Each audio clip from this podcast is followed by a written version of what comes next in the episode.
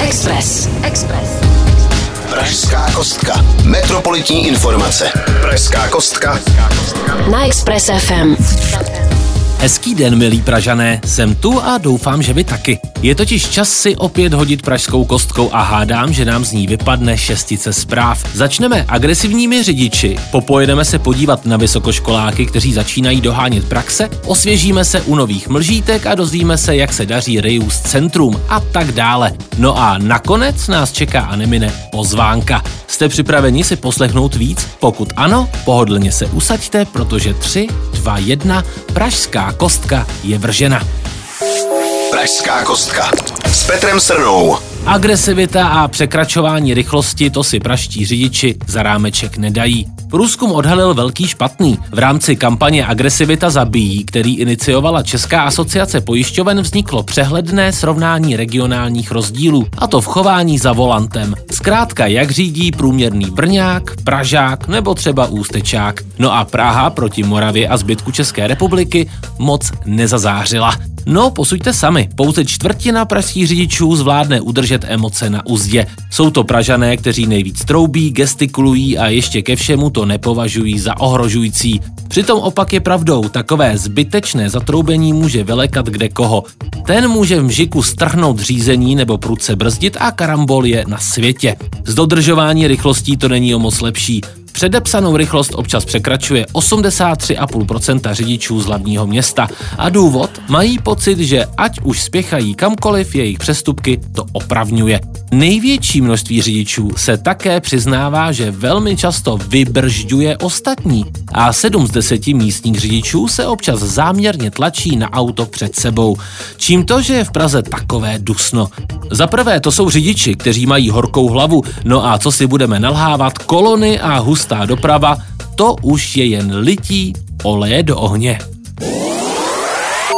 Express. Express. Pražská kostka. S Petrem Srnou. Studenti vysokých škol mohou začít dohánět praktickou výuku. Na některých školách se však plně neobnoví. Omezení se rozvolňují a to znamená, že se i studenti vysokých škol pomalu vrací do lavic. Jenže ono to není tak jednoduché. Na některých školách totiž semestr oficiálně skončil, takže už začalo zkouškové období. Někde probíhají dobrovolné přednášky, kde si studenti mohou objasnit věci, kterým neporozuměli při samostudiu. Nabízí se i možnost individuálních konzultací, což je možnost, kterou studenti rádi využívají. Co je ale asi nejzajímavější, tak to je způsob, jakým se dohání praktická výuka. Tu totiž žáci v rámci samostudia opravdu zvládnout nemohli. Některé vysoké školy proto upravily organizaci akademického roku a budou výuku dohánět do léta. Jednou z nich je například Vysoká škola chemicko-technologická v Praze. Podle jejího rektora Pavla Matějky totiž tam laboratorní výuka tvoří asi 38% studia bakalářských a magisterských programů. Proto už v zimě vymysleli, jak budou studenti po uvolnění covidových opatření dohánět. Veškerá výuka se samozřejmě neobejde bez poctivého testování. Teď nemyslím testování znalostí, ale covid pozitivity.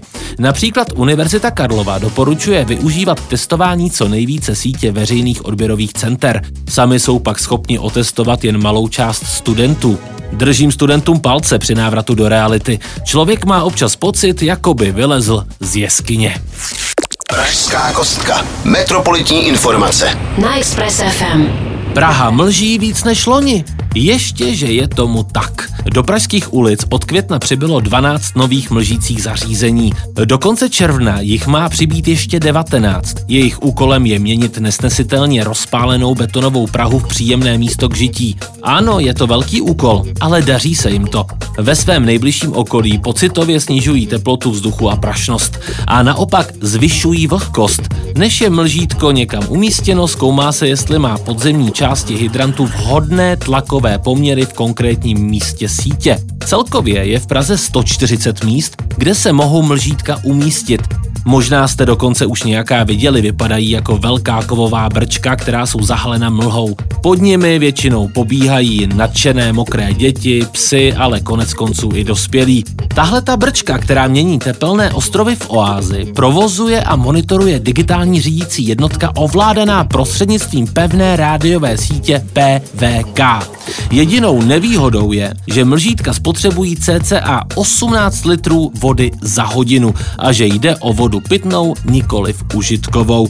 Na druhou stranu ten chládek za to prostě občas stojí. Express. Express FM. Dobrá zpráva pro chalupáře i trvale bydlící z Cholupic, Točné a Komořan. Stavba páteřní stoky oficiálně začala. V Praze už je pouze pár oblastí, kde musí obyvatelé této části města vyvážet své jímky pomocí odpadových vozů. Cholupice, Točná a Komořany v Praze 12 ještě stále patří do oblasti bez kanalizace. To by se však mělo změnit. Nová páteřní stoka, která má v budoucnu měřit až 2,5 kilometru, pomůže k odkanalizování domácností, kde žije 8 tisíc lidí. Zhruba čtvrtina celkové délky bude vystavěna takzvanou bezvýkopovou metodou. Součástí stavby je vybudování rozvodné sítě o délce 745 metrů a výtlačné řady tlakové kanalizace v délce 746 metrů. Vzhledem k rozsahu práce se odhaduje trvání stavby na dva roky. To znamená, že v roce 2023 by mělo být kompletně hotovo. Pražská kostka. Metropolitní informace. Na Express FM. Pro jednoho odpad, pro druhého poklad. Reuse centra jsou hitem. Některé pražské sběrné dvory otevřely tzv. reuse pointy. Ve sběrných dvorech pod šancemi v Praze 9 a zakrytá v Praze 4 mohou lidé odevzdávat věci, které už nepotřebují. Musí být ale stále funkční a samozřejmě nerozbitné. Pražané do nich během půl roku odevzdali neuvěřitelných 14 tun věcí. Troufnu si říct, že nebýt těchto reuse pointů, skončila by minimálně polovina na skládce nebo někde v příkopě. Nového majitele už našlo 1820 předmětů. Mezi zájemci nejsou však pouze lidé v nouzi, ale i Pražané, kteří buď chtějí ušetřit nějakou tu kačku, nebo k ním promlouvá jejich ekologické svědomí. Největší zájem mají o vybavení do domácnosti, jako je nádobí, lůžkoviny či drobný nábytek. Celý proces hledání a nacházení je usnadněn díky propojení s aplikací nevyhazujto.cz, kde je inzerce předmětů velmi přehledná. Takže pokud potřebujete nové lehátko na balkon, kolečkové brusle nebo snad REACH, mrkněte nejdřív na nevyhazujto.cz, protože tam je takových věcí v nabídce víc než v komnatě nejvyšší potřeby. Pražská kostka. S Petrem Srnou. Moře je nám zase o kousek blíž. Ne proto, že by se snad posouvaly hladiny blíž k hranicím, ale protože chorvatská aerolinka brzy spustí přímé lety ze Splitu do Prahy. A to, moji milí, znamená prázdniny. První letadlo má vzlétnout za 6 týdnů 26. června. Croatia Airlines bude lítat pravidelně každou sobotu až do poloviny září. Jinými slovy odvozí k moři a zpět všechny dovolenkáře a pak si zase dá pohov. Velkou výhodou, kterou společnost nabízí, je, že nejsou žádné stornopoplatky za zrušení nebo přesunutí letu. To znamená volnost a žádné stresy kvůli rušení odletu na poslední chvíli. No, mně už se dovolená rýsuje jako svaly, co už cvičím do plavek. Pražská kostka. Metropolitní informace. Na Express FM. Tento víkend probíhá Design Market Jaro ve výstavišti. Pokud si chcete prohlédnout nebo i nakoupit nejnovější autorskou tvorbu a design, tak víte, kam povedou vaše kroky. Pozitivní zprávou je, že je vstup zadáčo a bez bariér. Pokud nejste z designu úplně urvaní a budete doprovázet pouze svoji kamarádku, kamaráda nebo drahou polovičku, nezoufejte. Oslovit vás může hudební program i doprovodné tvůrčí aktivity. Nebo můžete zasednout mezi děti a užít si trochu toho dětského divadla. Po každé se děje něco a originálního. Dejte vědět, jak se vám tam líbilo. Já se s vámi pro dnešek loučím a pokud jste některou ze zpráv nestihli a chtěli byste si ji snad poslechnout znovu, zaměřte do podcastu.